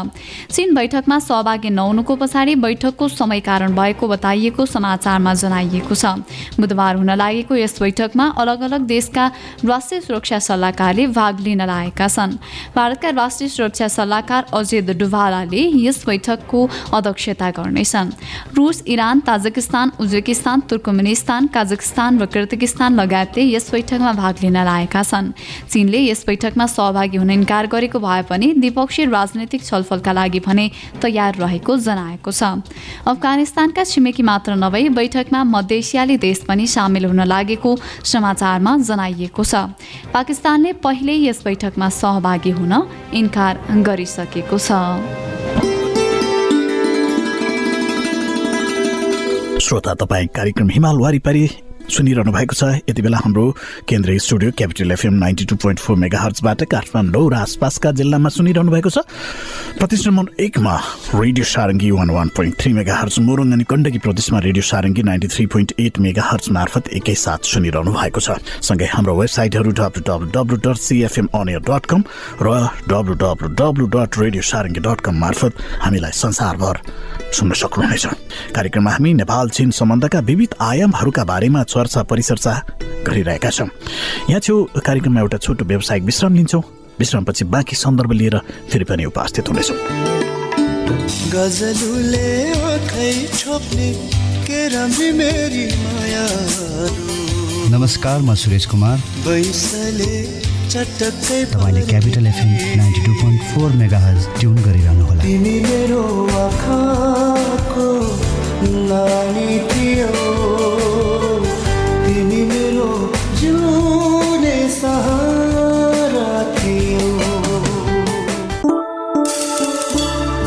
सभ्यता हाम्रो संस्कृति अनि आफ्नै मौलिकता ऐतिहासिक र पर्यटकीय नगर भक्तपुरमा travel coffee and cafe private limited Datta square Bhaktapur we we and types of transportation jeep taxi etcetera home stay hotel booking lunch breakfast and dinner delicious and attractive cakes We provide home delivery also. We serve culture night with traditional dances and music. Travelers Coffee and Cafe Private Limited, Dattatroy Square, Bhaktapur. Phone number 01 110. तपाईँमा तीन दिनदेखि सय डिग्रीभन्दा बढी ज्वरो रुगा खोकी श्वास प्रश्वास पखाला लाग्ने टाउको र शरीर दुख्ने मध्ये कुनै एक वा एकभन्दा बढी लक्षण देखिएको छ त्यस्तो लक्षण कोभिड नाइन्टिनको निमोनिया हुन सक्छ त्यस्तो लक्षण देखिएमा चिकित्सक वा स्वास्थ्य कर्मीको परामर्शमा जाऊ चिकित्सक वा स्वास्थ्य कर्मीको परामर्शमा मात्रै उपचार विधि अवलम्बन गरौँ कोभिड उन्नाइसबाट आफू आफ्नो परिवार र समुदायलाई बचाउन अनिवार्य मास्क प्रयोग गरौँ सामाजिक दूरी पूर्ण रूपमा पालना गरौँ धेरैजना भेला हुने ठाउँमा आफू नजाउ र अरूलाई पनि नजान प्रोत्साहित गरौँ मिची मिची साबुन पानीले एक मिनटसम्म हात धोऊ आफ्नो अमूल्य जीवन डर त्रास र चिन्तामा होइन सावधानी अपनाएर आफू बचौ र अरूलाई रोग सार्नबाट बचाऊ प्रदेश सरकार आन्तरिक मामिला तथा कानुन मन्त्रालय संसार रजिस्ट्रारको कार्यालय बागमती प्रदेश बास्कोटा ग्रुप प्रस्तुत गर्दछ नेपालकै पहिलो सर्टिफाइड अर्ग्यानिक चिया कञ्चनजङ्घाको काखमा उत्पादित शत प्रतिशत शुद्ध र स्वास्थ्यवर्धक केटी ब्रान्डका ग्रिन टी लगायत अन्य चियाहरू Kanchenjunga tea state and research सेन्टरद्वारा उत्पादित केटी ब्रान्डका ग्रिन टी लगायत अन्य चियाहरू बजारमा सर्वत्र उपलब्ध छन् विस्तृत जानकारीका लागि Baskota group Baneshwar Kathmandu phone number nine eight six zero three zero nine seven eight nine zero one double four seven nine one double two website W W W dot Baskota group dot com organic चिया पिउँ स्वस्थ बनाऊ Celebrating 20 years of sweet moments.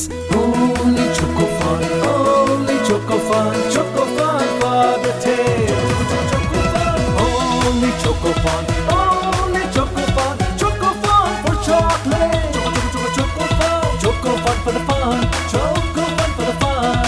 Only choco fun for me and you. Only choco fun for everyone. The original taste, the original fun, one and only. Choco, choco, choco, choco, choco fun. पृष्ठ पुष्ट muscle छ हेर्दै सबै दङ्ग छन् खाना उसको पोसिलो खान्छ ऊ स्वादिलो छिटो अनि छरितो झट्ट पकाऊ कप कप खाऊ गोलमोलको स्वादमा सबै सँगै रमा फेरि आयो स्वादिलो गोलमोल सुमो तयारी चाउ चाउ admission open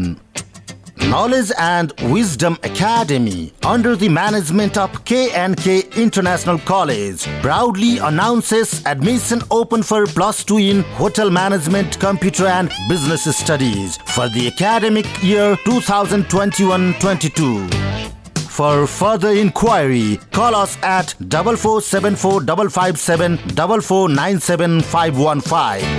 KNK International College, New Baneshwar, Kathmandu.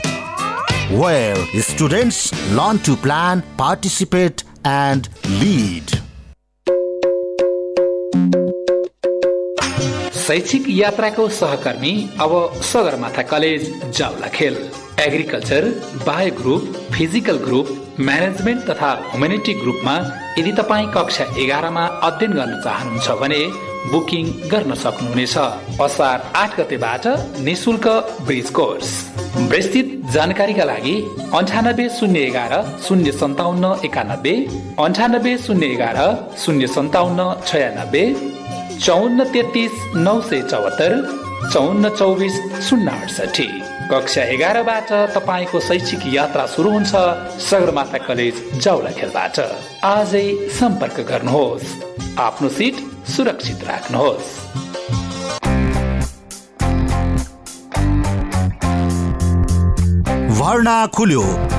यस आशा मन्दिरमा मोन्टेश्वरीदेखि प्लस टूसम्म ढुक्कले पढ्नका लागि आजै सम्पर्क गर्नुहोस् मेहनती विद्यार्थीलाई छात्रवृत्तिको व्यवस्था सहित दुई हजार एक्काइस बाइसका लागि म्यानेजमेन्ट ल र ह्युमेनिटिजमा प्लस टूमा भर्ना खुल्यो सिट सीमित भएकाले बेलैमा आफ्नो सिट सुरक्षित गर्नुहोस्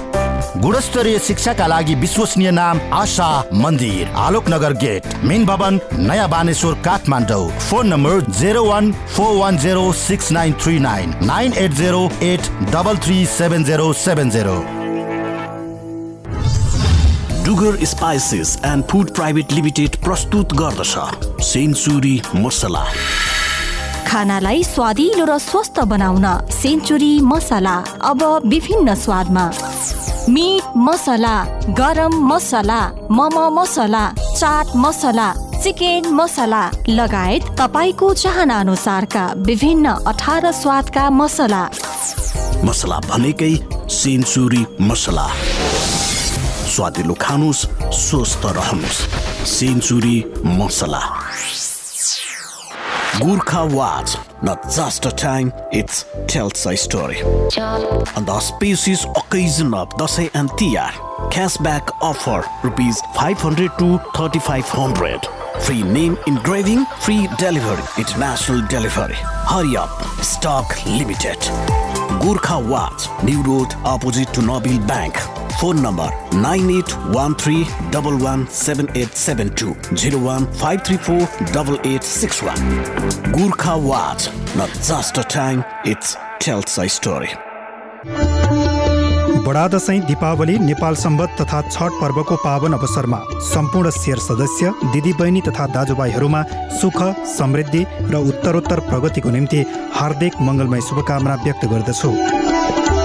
राम हडेल अध्यक्ष कान्ति भैरव सहकारी संस्था लिमिटेड कागेश्वरी मनोहराचार डाँचे काठमाडौँ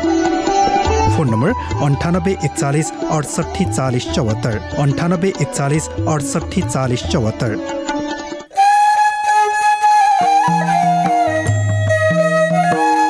ऐतिहासिक र पर्यटकीय नगर भक्तपुर दत्तात्रयमा परम्परागत नेवारी खाना तथा परिकार सुपथ मूल्यमा नखत्या नेवाक्षे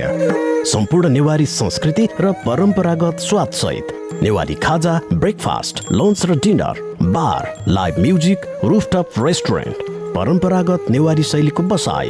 विभिन्न उत्सव समारोहको पार्टी आयोजना गर्न पर्याप्त स्थान सहित नखत्या नेवाक्षे दत्तात्रय तलेजु मन्दिर परिसर भक्तपुर सम्पर्क शून्य एक छैसठी चौध शून्य उनातिस छैसठी चौध शून्य उनातिस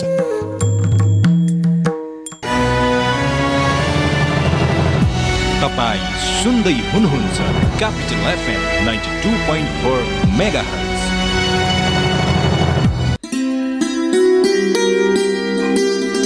मित्रता सद्भाव र संस्कृतिको पुल कार्यक्रम हिमाल वारिपारी क्यापिटल मिडिया ग्रुपको विशेष प्रस्तुति कार्यक्रम हिमाल वारिपारी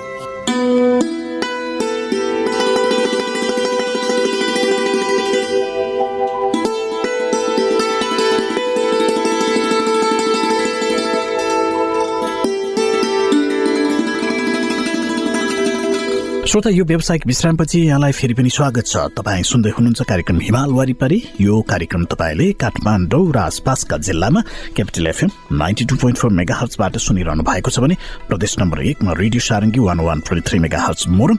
अनि गण्डकी प्रदेशबाट radio Sarangi ninety three point eight megahertz मार्फत सुनिरहनु भएको छ भने हाम्रो वेबसाइटहरू W W W dot CFM dot com र W W W dot radio Sarangi dot com मार्फत पनि संसारभर एकैपटक सुनिरहनु भएको छ कार्यक्रम हिमाल वारिपारीमा छिमेकी मित्र राष्ट्र चीन र नेपाल बीचको मैत्रीपूर्ण सम्बन्धका विविध आयामहरूका बारेमा सामग्री प्रस्तुत गरिरहेका छौँ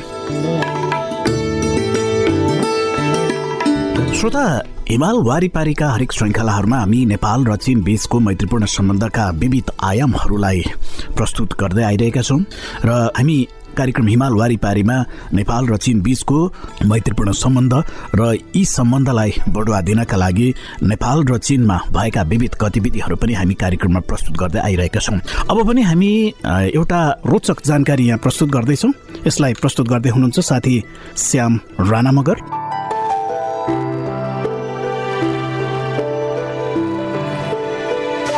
आजको कार्यक्रममा हामीले चिनको तिब्बतको समाज र अर्थतन्त्रसँग सम्बन्धित रहेको परिवार हुँदै बजारसम्म फैलिएको तिब्बती धुप उत्पादन शीर्षकको सामग्रीलाई प्रस्तुत गर्दैछौँ यस सामग्रीलाई तयार पार्नु भएको छ पान्देन निमा र डे परिवार हुँदै बजारसम्म फैलिएको तिब्बती धुप उत्पादन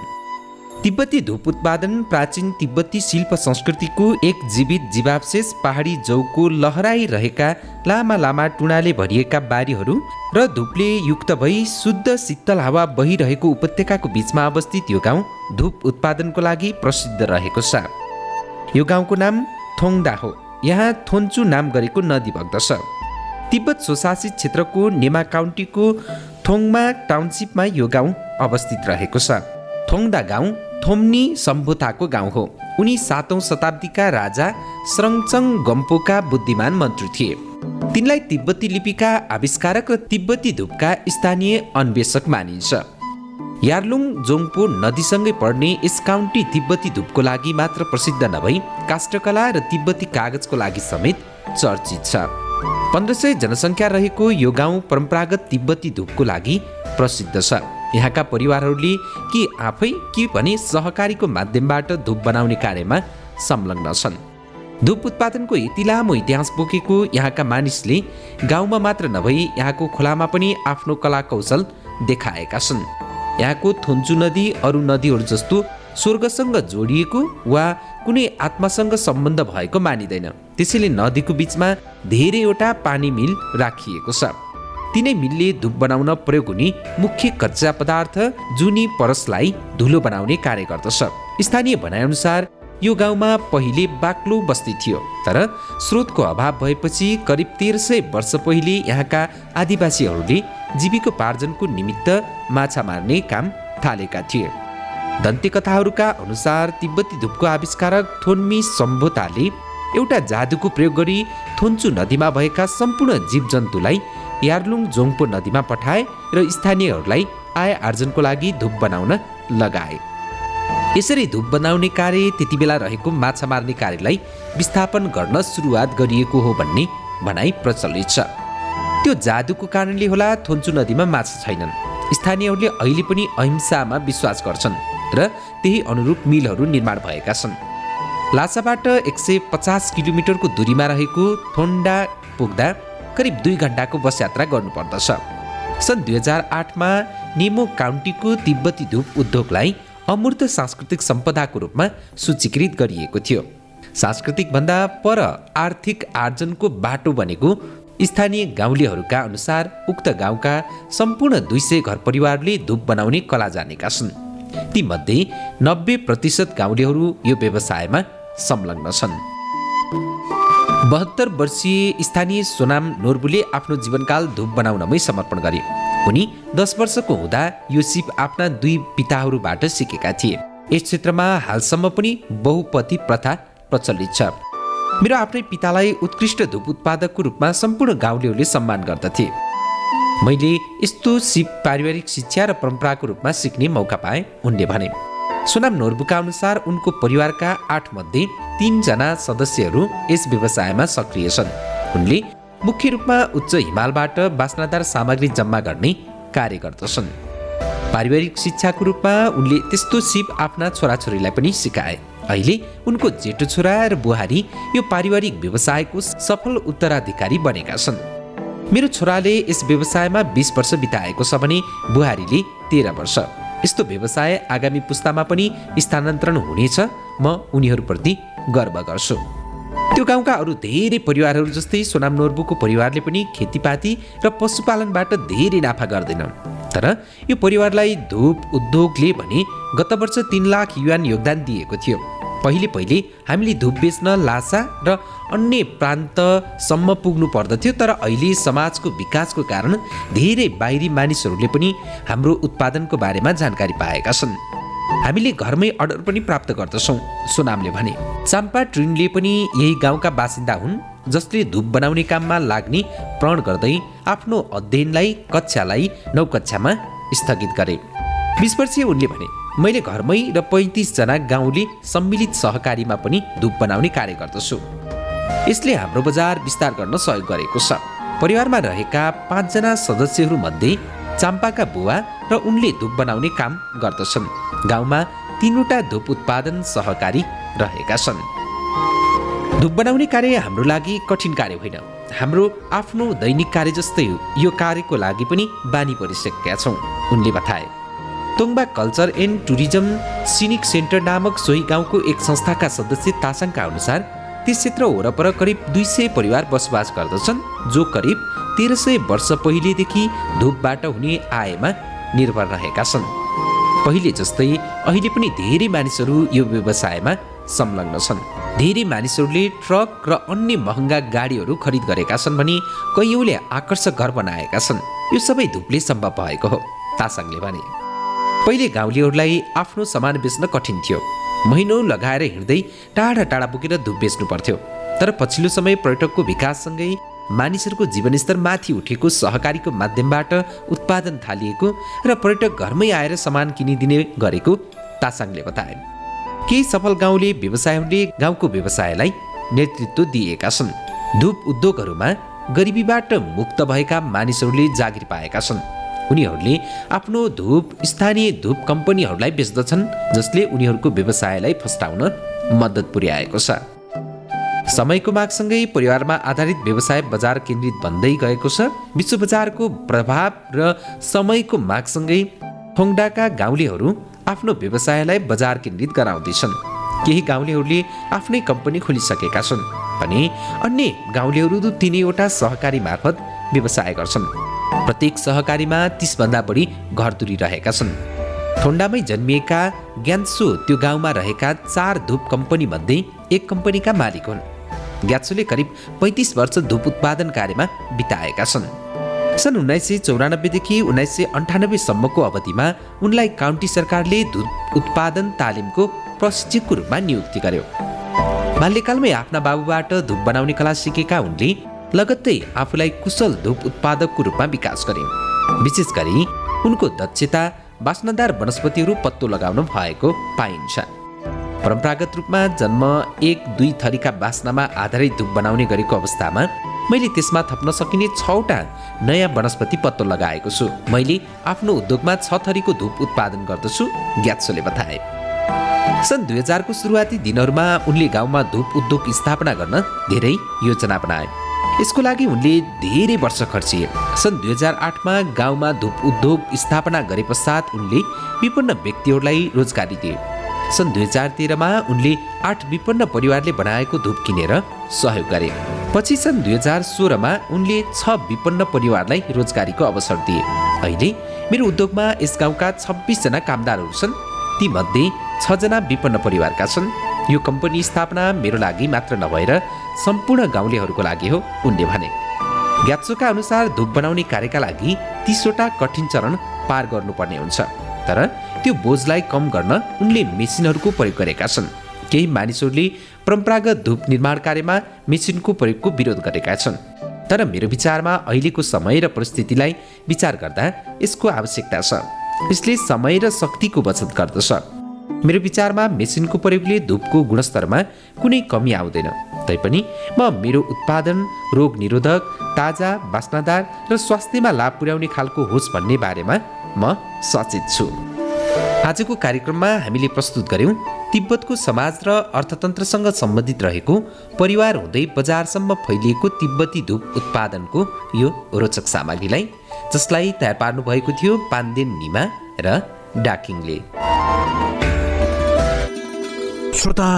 यी र यस्ता धेरै सामग्रीहरू प्रस्तुत गर्दा गर्दै आजको हिमाल वारिपारीको हामी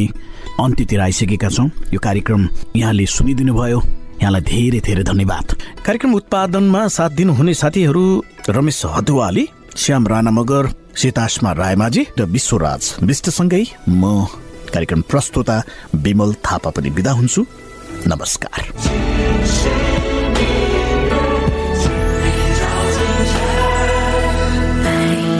清晨自问，书里有乾坤。长江水，黄河浪，流过我家门。钟孝提心爱，你一念痴人。山水满经纶，亭台楼阁藏学问。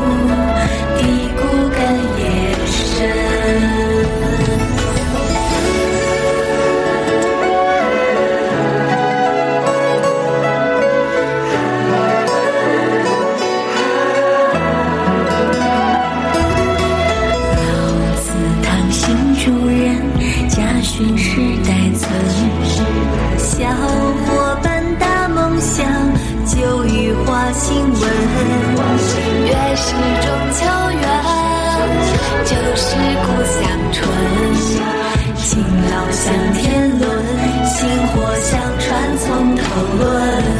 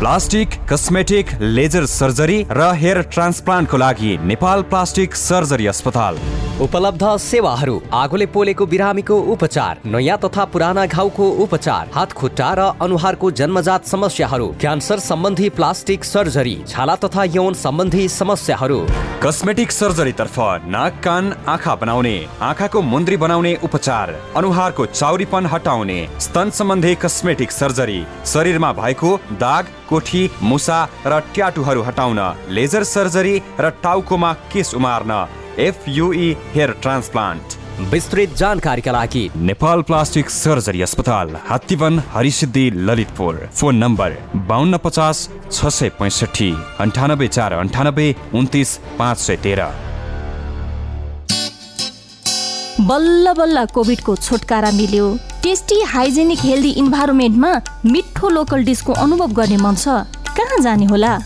ल तिमी पनि यस्तो कुरा पनि सोचिराख्नु पर्छ त हाम्रै पूर्वको famous Rato Bhale hotel and lodge छँदैछ नि जहाँ हेप्पी हेल्दी वातावरणमा थुप्रै प्रकारका लोकल डिस हाँस बट्टाई बार नेपाली खाना अनि बस्नको लागि पनि स्वस्थ र मनोरम वातावरण छ नि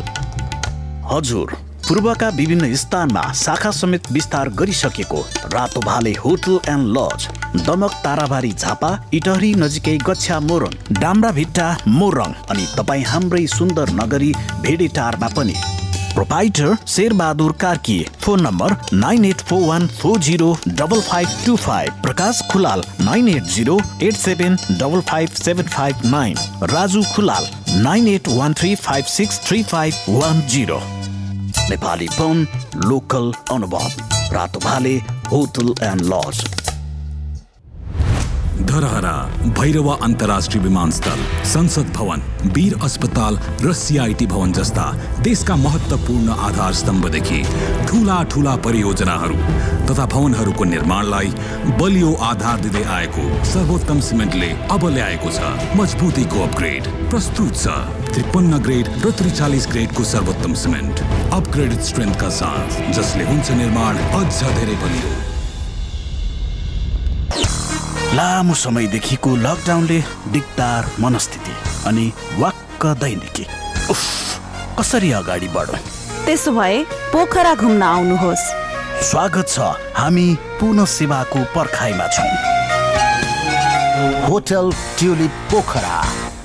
dial zero six one four five seven double four five nine eight five six zero double one four two one log on W W W dot tulip Pokhara dot com हाम्रो सभ्यता हाम्रो संस्कृति अनि आफ्नै मौलिकता ऐतिहासिक र पर्यटकीय नगर भक्तपुरमा travels coffee and cafe private limited Dattatreya square Bhaktapur भक्तपुरज tours and travels transportation jeep taxi etcetera home stay hotel booking lunch breakfast and dinner delicious and attractive ceremonic We provide home delivery also. We serve culture night with traditional dances and music. Travelers Coffee and Cafe Private Limited, Dottatroy Square, Bhaktapur. Phone number 01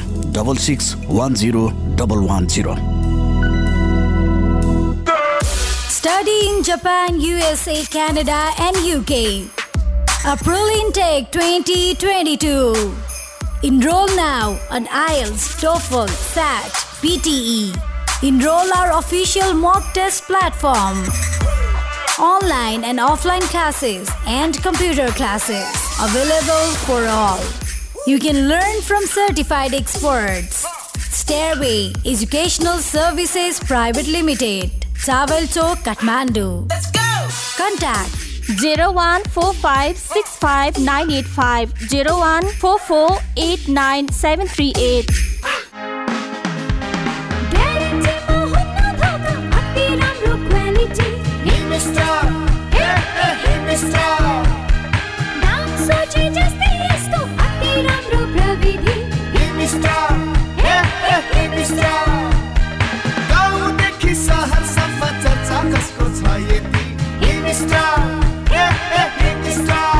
उच्च प्रविधि सर्वसुलभ मूल्य Himstar price सोचे जस्तै सामान खोजे जस्तै गजलुले मेरी माया नमस्कार म सुरेश कुमार तपाईँले capital FM ninety two point four megahertz tune गरिरहनु होला तिमी मेरो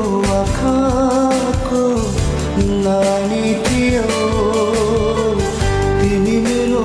जुने सहा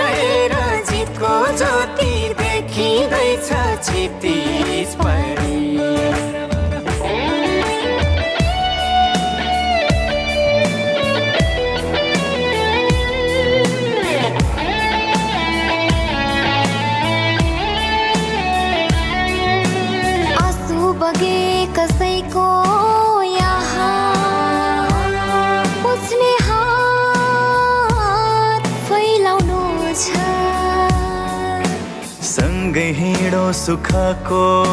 मुहा फेरि पहिलाउनु छ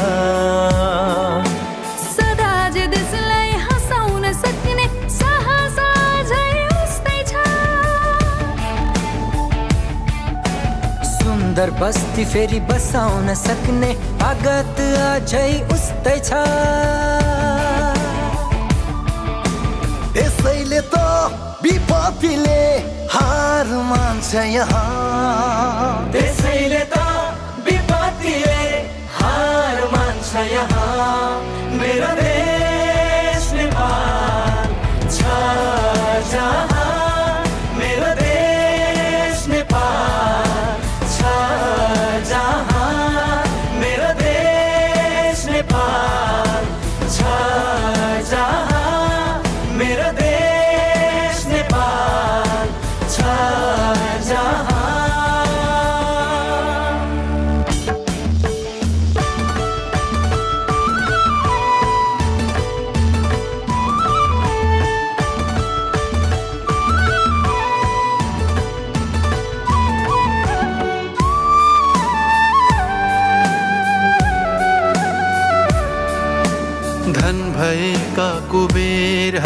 पनि धन फुकाई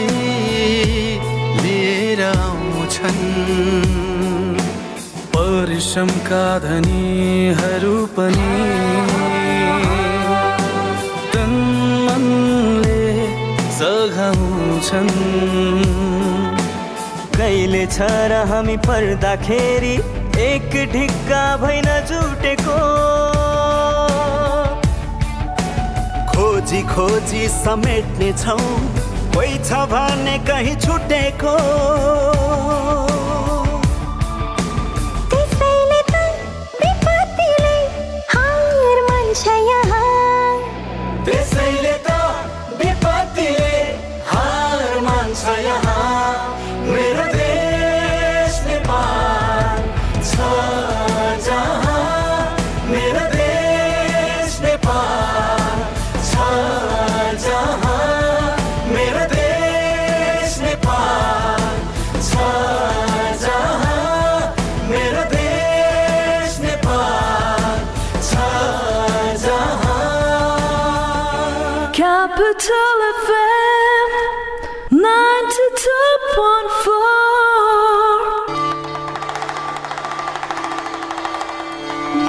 विजया दशमी दीपावली तथा छठ पर्वको पावन अवसरमा हामी समस्त ग्राहक वर्गमा सुख समृद्धि र उत्तर उत्तर प्रगतिको निम्ति हार्दिक शुभकामना व्यक्त गर्दछौँ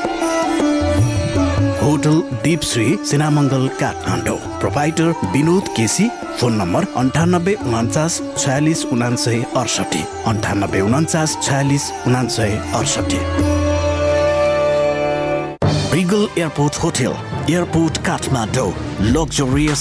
AC room with hot water free wifi one way airport shuttle welcome drinks and laundry services Regal airport hotel airport Kathmandu contact Rabin Rana managing director phone number zero one four five seven eight nine three zero four five seven eight nine three one कति दिन भइसक्यो मलाई एउटा ठुलो मान्छेले यौन दुर्व्यवहार गर्छ म के गरौँ भोलि मलाई स्कुल जानै मन लाग्दैन भने स्कुल जाँदा कुटाइ खाइन्छ कि भन्ने डर मात्र लागिरहन्छ मैले काम गर्ने ठाउँमा खालि कुटिरहन्छन् गाली गर्छन् पढ्न जान पनि पाउँदिनँ मलाई कति पढ्न मन लाग्छ म के गरौँ के तपाईँ पनि यस्तै समस्यामा पर्नु भएको छ यदि छ भने बालबालिकाको साथी बाल हेल्पलाइनको फोन दस नौ आठमा सम्पर्क गरौँ यसमा फोन गर्दा पैसा लाग्दैन बाल अधिकारको संरक्षणको अभियानमा नेपाल सरकार महिला बालबालिका तथा ज्येष्ठ नागरिक मन्त्रालय नेपाल टेलिकम एनसेल युनिसेफ र सिभ नेपालको सहकार्य तपाईँहरूलाई एउटा कुरा भन्छु ल आग लागि हुन नि तिन चिजको जरुरत हुन्छ पहिलो हिट यानि कि तापक्रम दोस्रो फ्युल अर्थात् आगोमा जे बल्छ सबै जस्तै घर जङ्गल कागज मान्छे अनि आगो लाग्न चाहिने तेस्रो कुरा हो अक्सिजन यी तिन चिज मिल्यो भने आगो लाग्छ र विज्ञहरू भन्छन् यी तिन चिज हिट फ्युल र अक्सिजन मध्ये कुनै एक कुरालाई छुट्याउन सकियो भने आगो लाग्दैन अब यो छुट्याउने कसरी यसको उपाय छ नेपालको पहिलो फायर स्कुल अनि private multidimensional training centre Himalayan institute of fire and emergency services प्रालीसँग जहाँ आग लागि नियन्त्रण विपद व्यवस्थापन जोखिम न्यूनीकरणका साथै सुरक्षित रहने तरिका अनि राहत र उद्धार कार्य सम्बन्धी अन्तर्राष्ट्रिय स्तरका तालिमहरू राष्ट्रिय र अन्तर्राष्ट्रिय प्रशिक्षकहरूबाट दिइन्छ त्यसैले आग लागेको जोखिमबाट बचौँ र अरूलाई पनि बचाऊ थप जानकारीका लागि Himalayan institute of fire and emergency services private limited Vegas housing Vegas city Balkumari Lalitpur phone number शून्य एक पाँच दुई शून्य शून्य सात सात दुई पाँच दुई शून्य शून्य सात सात दुई high face be prepare safety first रोगीलाई निरोगी बनाउँदै खुसी बाँड्दैछ वैदिक आयुर्वेद सेवा प्रणाली ठ्याक्कै यहाँ यो जुन ठाउँमा यो गोली गाँठो छ त्यसमा हुने र यतातिरको मसल र यो मसलाहरू सबै दुख्ने पछि पछि बसेर उठ्न नसकिने उठेर बस्नलाई गाह्रो र यसो विचार गरेँ आयुर्वेदिक औषधि राम्रै होला दुनियाँले सबैले चाहिँ यो एउटा राम्रो औषधि त्यस कारणले